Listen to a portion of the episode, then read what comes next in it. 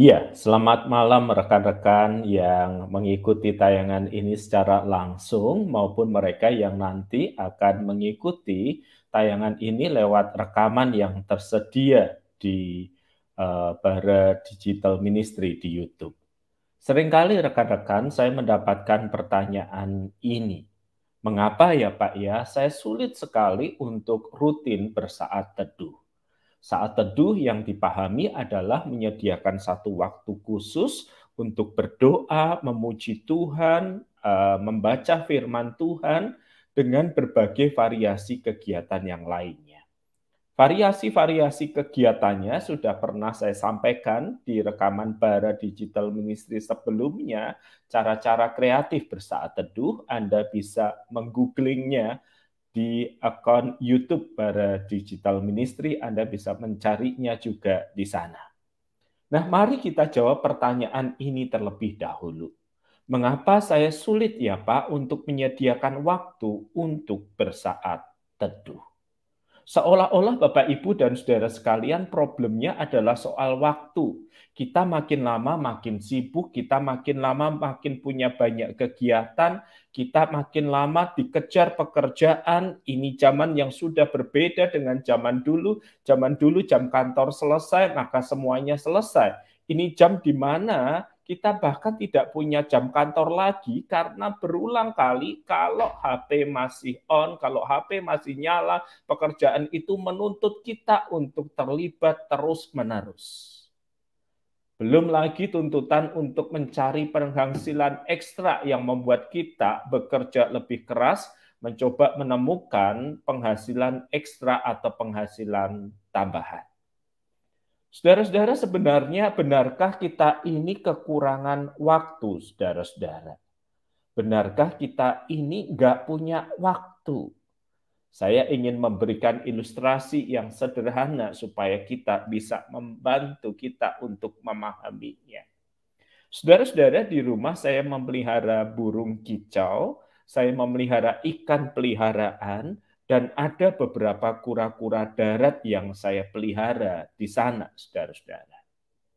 Jadi sesibuk apa pun saya, saya selalu menyediakan waktu beberapa menit untuk memberi makan ikan, mengurus burung itu sejenak, dan memberi makan kura-kura darat saya. Saya harus melakukannya karena saya menyukai binatang peliharaan saya itu dan saya menyayangi mereka maka saya menyediakan waktu saya betapapun sibuknya selama saya masih ada di Surabaya.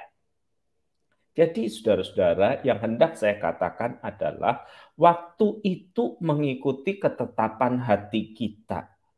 Jadi apa yang kita anggap penting, kita akan sediakan waktu untuk itu apa yang kita anggap tidak penting, kita tidak akan menyediakan waktu untuk itu.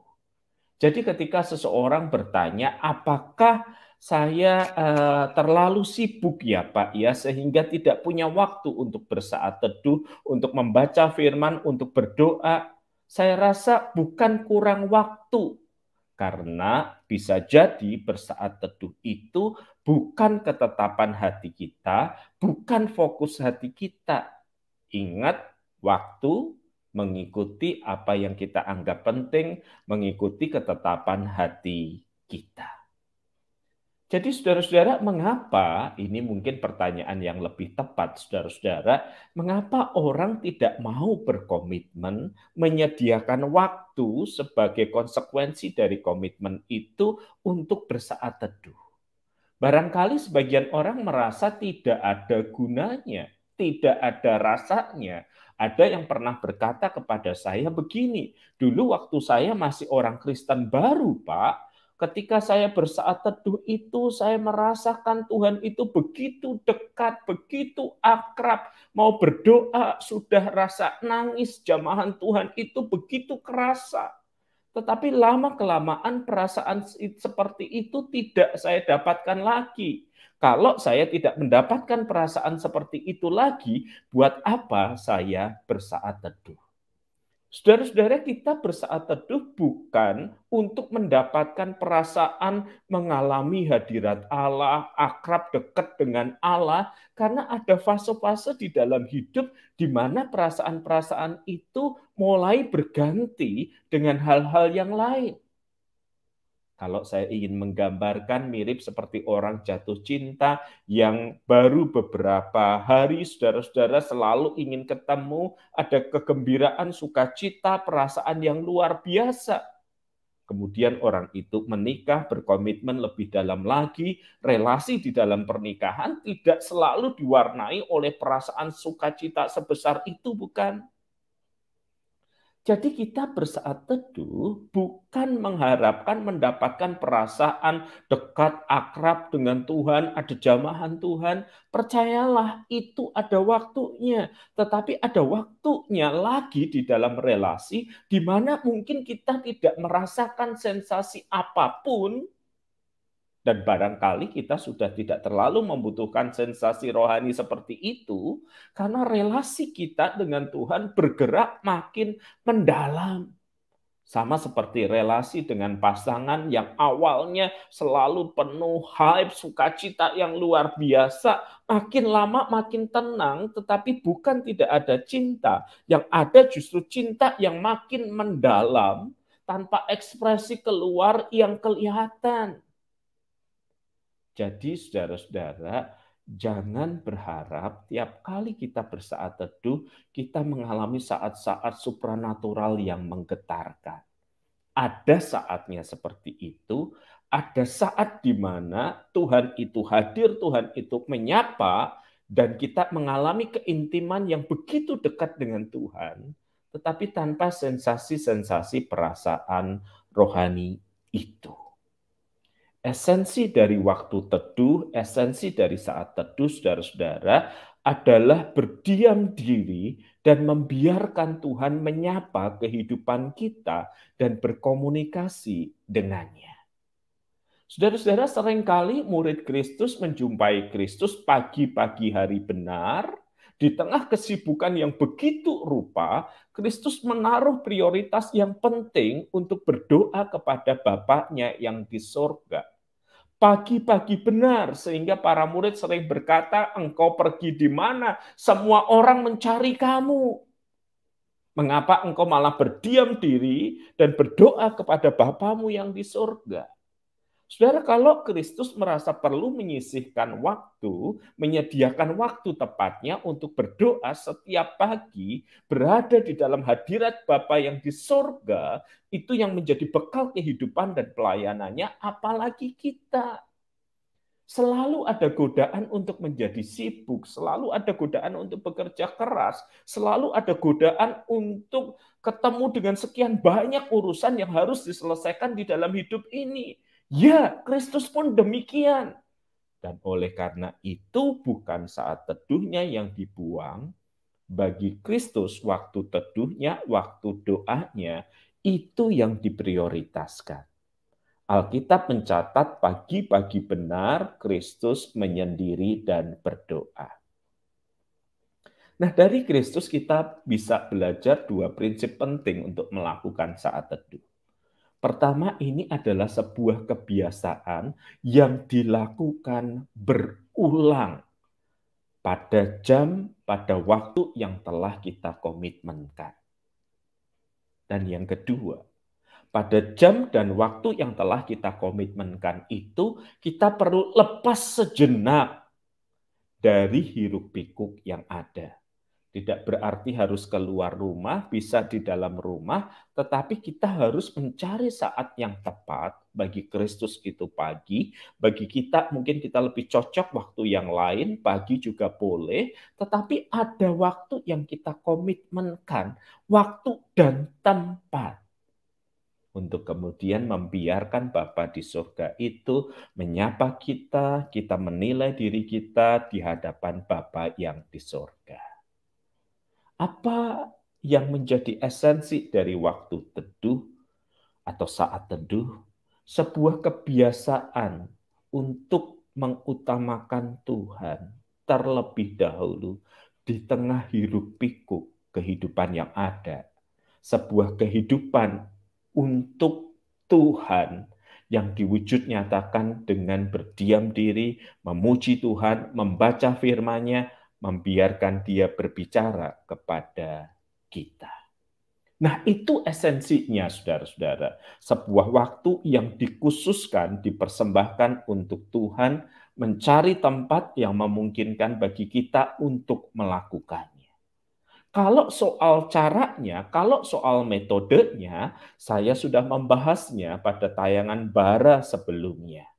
Anda boleh menggunakan buku renungan, Anda boleh hanya menggunakan Alkitab, Anda boleh mengisinya dengan puji-pujian dan penyembahan kepada Tuhan, Anda boleh bahkan dengan berjalan dan kemudian mencoba mengagumi keindahan ciptaan Tuhan, berhenti sejenak, berdoa, bersyukur, anda boleh juga dengan melakukan exercise atau aktivitas tertentu, tetapi firman Tuhan Anda dengarkan di dalam telinga Anda, karena Anda orangnya nggak bisa diam, kalau diam ngantuk, jadi sambil jalan, sambil berolahraga, firman itu meresap ke dalam jiwa Anda dan mempengaruhi pola pikir kita.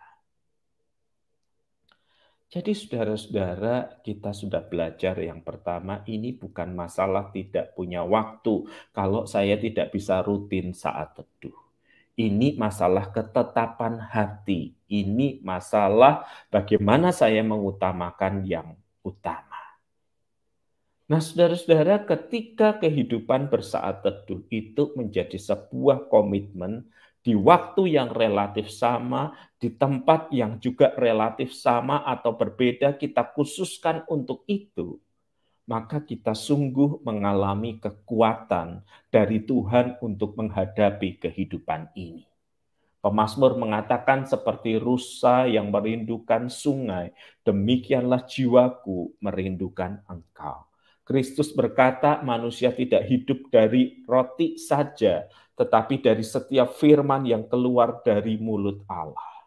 Berarti ada aspek rutinitas dalam tanda kutip mengkonsumsi firman Tuhan, membiarkan firman Tuhan itu menguasai pikiran, lalu menggerakkan hati kita, dan kemudian kita melakukannya. Saudara yang membedakan waktu teduh dengan membaca buku rohani saja atau mengikuti PA atau mengikuti khotbah adalah di dalam hal ini. Di dalam saat teduh kita bukan hanya berjuang untuk mengerti dan memahami firman di kepala, tetapi kita ingin membiarkan firman itu menyelidiki hati dan pikiran kita seperti pemazmur yang berkata, selidikilah hati dan pikiranku, ya Tuhan, kenalilah jalanku. Dan apa yang di kepala itu turun di hati, menghangatkan hati kita, lalu menggerakkan tangan dan kaki kita untuk melakukan sesuatu. Ingat Alkitab memberikan peringatan, kalau cuma tahu firman, iblis juga tahu firman. Yang dibutuhkan adalah setelah tahu apa yang diketahui itu dihayati dan apa yang dihayati itu kemudian dilakukan. Dan dengan demikian kita saudara-saudara seperti yang digambarkan Kristus seperti orang yang membuat fondasi yang dalam, yang kokoh. Mereka yang bukan hanya mendengar firman Tuhan tetapi melaksanakannya adalah seperti orang yang membangun rumah dengan fondasi yang kokoh. Saudara-saudara, saya ingin mengatakan kepada Anda juga bahwa sering kali manfaat saat teduh tidak dirasakan saat itu juga. Tidak ada sensasi perasaan rohani, walau dulu pernah ada. Tidak kemudian membuat kita jadi kebal terhadap dosa, menang atas pergumulan. Tetapi itu sama seperti kita membangun rumah, saudara-saudara. Ketika fondasi itu dibangun bata demi bata dan kokoh, goncangan terjadi, kita tetap bertahan. Suatu kali, saudara-saudara, praktek saat teduh kita akan teruji berkualitas atau tidak ketika goncangan kehidupan datang. Ada orang-orang yang jauh dari firman Tuhan, walaupun beribadah tiap minggu di gereja, menurutnya seminggu sekali itu cukup. Tetapi ketika goncangan kehidupan terjadi, dia tidak cukup tahan, dia tidak cukup bekal untuk bertahan di dalam pergumulan itu.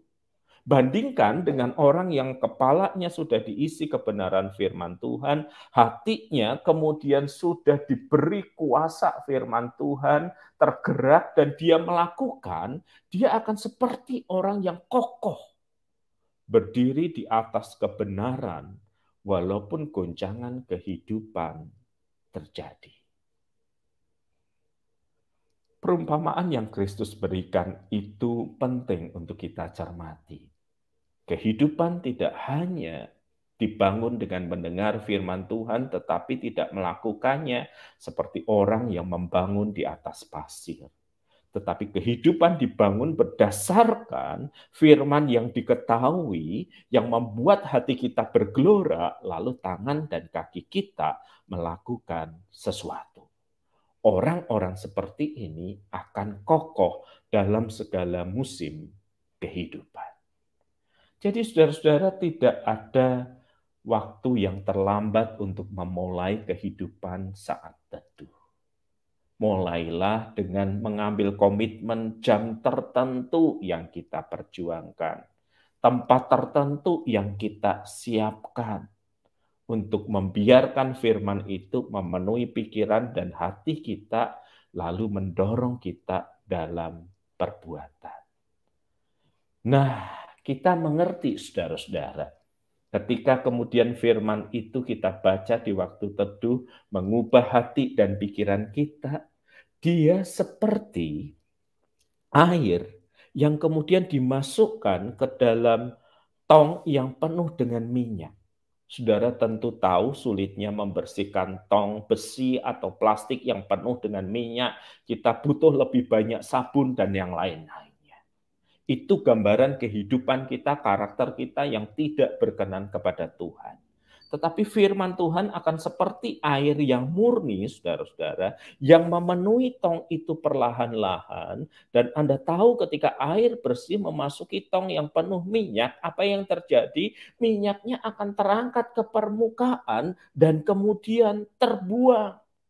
Dan jika proses ini berlangsung terus-menerus, sedikit demi sedikit, setiap hari, setiap sifat, Tuhan mengubah kehidupan kita. Tidak ada perubahan hidup manusia yang tidak bersumber pada kekuatan firman, yang tidak berasal dari pekerjaan Roh Kudus, yang meyakinkan kita untuk berubah.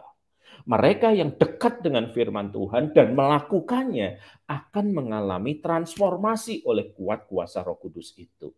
Mereka yang jauh dari firman, jangankan berubah, merasa bersalah saja tidak karena dia tidak tahu apa yang menjadi kebenaran, dia tidak tahu standar kehidupannya. Jadi ketika kita membiarkan firman itu memasuki pikiran hati kita melalui waktu teduh, dia seperti air yang perlahan-lahan akan membersihkan kita, mengangkat semua kotoran dan dosa kita yang seperti minyak dan membuangnya keluar dari kehidupan kita. Saya mengatakan prosesnya akan berjalan perlahan namun pasti. Namun Roh Kudus tidak pernah meninggalkan kita Kristus berkata bahwa Roh Kudus yang membuat kita percaya, Roh Kudus yang sama yang akan mengarahkan kita kepada kebenaran firman Tuhan pada segala sesuatu yang Kristus ajarkan. Dan jika Roh Kudus sudah mengarahkan kita, sudah berbicara kepada kita, maka bagian kita untuk meresponinya dengan melakukan apa yang menjadi kehendak Tuhan. Bukan karena takut, tetapi karena cinta yang besar kepada Tuhan. Nah, saya ingin berhenti dulu di bagian ini untuk memberi lebih banyak ruang dan waktu bagi kita untuk berinteraksi dalam tanya jawab. Semoga percakapan ini sudah menolong kita untuk memahami masalah esensi utamanya bukan nggak ada waktu, namun tidak ada ketetapan hati. Sebab waktu dan juga uang kita akan mengikuti apa yang menurut kita penting. Silahkan Pak WP. Baik, baik. Terima kasih Pak WP. Ini uh, beberapa perta beberapa pertanyaan juga sebenarnya rasanya sudah Pak WP jawab uh, beberapa hal di berkaitan dengan misalnya siapa yang inisiatif. Tadi di bagian akhir juga kita sudah mendengar tentang Roh Kudus ya yang menolong kita. Nah, ada pertanyaan begini Pak. Kan tadi mungkin ini berkaitan juga agak sedikit kebing ada sedikit sesuatu yang perlu ditegaskan sedikit saja Pak berkaitan dengan waktu eh, meskipun tadi ya esensinya bukan soal itu.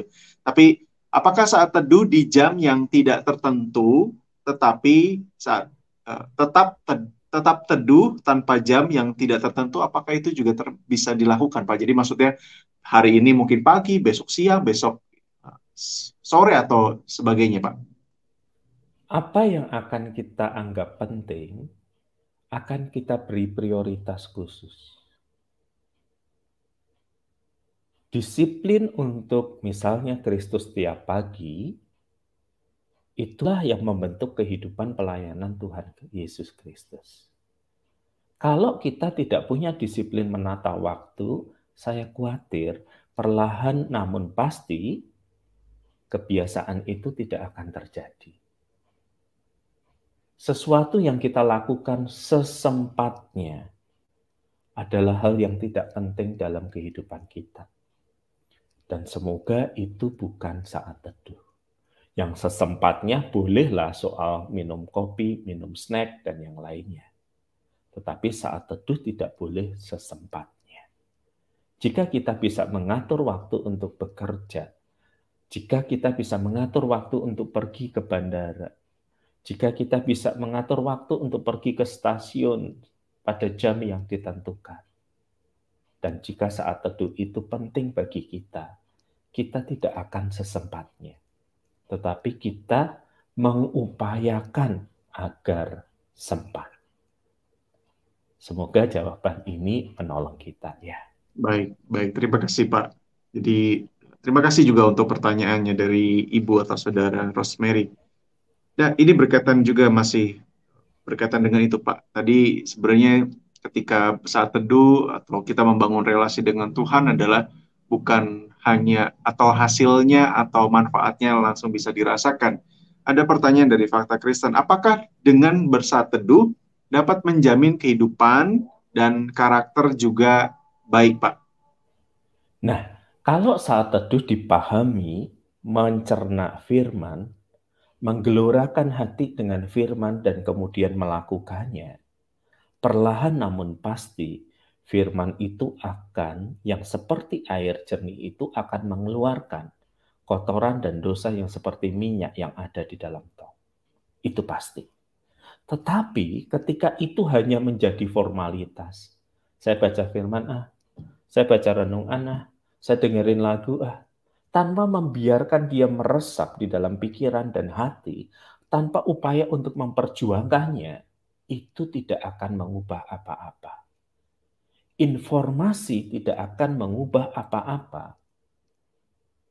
Tetapi ketika kita bersaat teduh berhadapan dengan firman, firman itu bukan memberikan informasi. Firman dan Roh Kudus itu akan mentransformasi. Perlahan namun pasti. Kadang sebagai orang luar kita menilainya gini loh percuma Pak saat teduh. Dia itu loh saat teduh. Loh kelakuannya masih kayak gitu. Loh kelakuannya masih kayak gitu. Kalau kita periksa dan dia betul-betul bersaat teduh maka pertanyaannya harus dibalik. Sudah saat teduh pun masih kayak begitu. Bagaimana liarnya kalau Tuhan tidak menjamah hidupnya? Nah kita kan tidak pernah tahu pergumulan seseorang karena itu sebaiknya kita tidak menilai orang lain, tetapi kita menilai diri kita sendiri. Ya saya kenal kok seorang yang pernah komplain tentang orang lain. Dia loh Pak, saat teduh terus, ke gereja terus, masih meso. Meso itu mencaci maki. Saya bilang Anda nggak tahu latar belakangnya.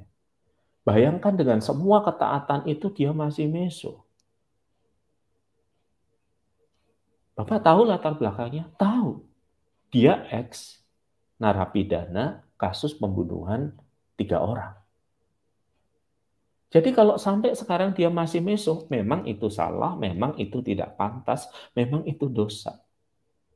Tetapi itu sudah lebih baik daripada peranginya yang dulu, yang tiap kali emosi mukul, terus kemudian dengan entengnya mengancam dan membunuh orang. Jadi firman itu tidak akan kembali dengan sia-sia. Tetapi sebagai penonton, kita kadang merasa belum ada perubahan. Tetapi bagi yang bersangkutan, saya ini sudah dijamah Tuhan luar biasa, Pak. Emang saya belum mampu lepas dari kebiasaan meso tapi saya wis nggak mukul, saya sudah nggak ada pikiran membunuh orang. Dan itu semua bukan karena saya, itu karena firman yang menyucikan saya. Doakan agar makin lama Tuhan taruh kata-kata yang baik di mulut saya ya Pak, saya bergumul sekali. Nah, jadi mari kita bukan hanya cermat memeriksa orang lain, karena kita tidak pernah tahu titik awalnya, Mari kita memeriksa apakah firman itu sudah mengubah kehidupan kita atau belum. Biasanya yang tahu selain diri kita adalah orang-orang terdekat dengan kita. Semoga jawaban ini menolong ya. Baik, baik. Wah, sangat luar biasa Pak. Ini menolong kita semua pasti. Nah ini jadi pertanyaan terakhir, ada pertanyaan terakhir kita di malam hari ini dan beberapa hal ada pertanyaan yang masuk juga seharusnya sudah tadi Pak WP sudah cukup menjawab. Jadi silakan kalau ada atau ada teman-teman yang baru saja bergabung dengan kami dan kelewatan jadi nanti bisa diulang kembali karena uh, contohnya bersatu teduh apakah harus pagi-pagi benar tadi dari awal Pak WP sudah sampaikan. Nah ini pertanyaan terakhir Pak.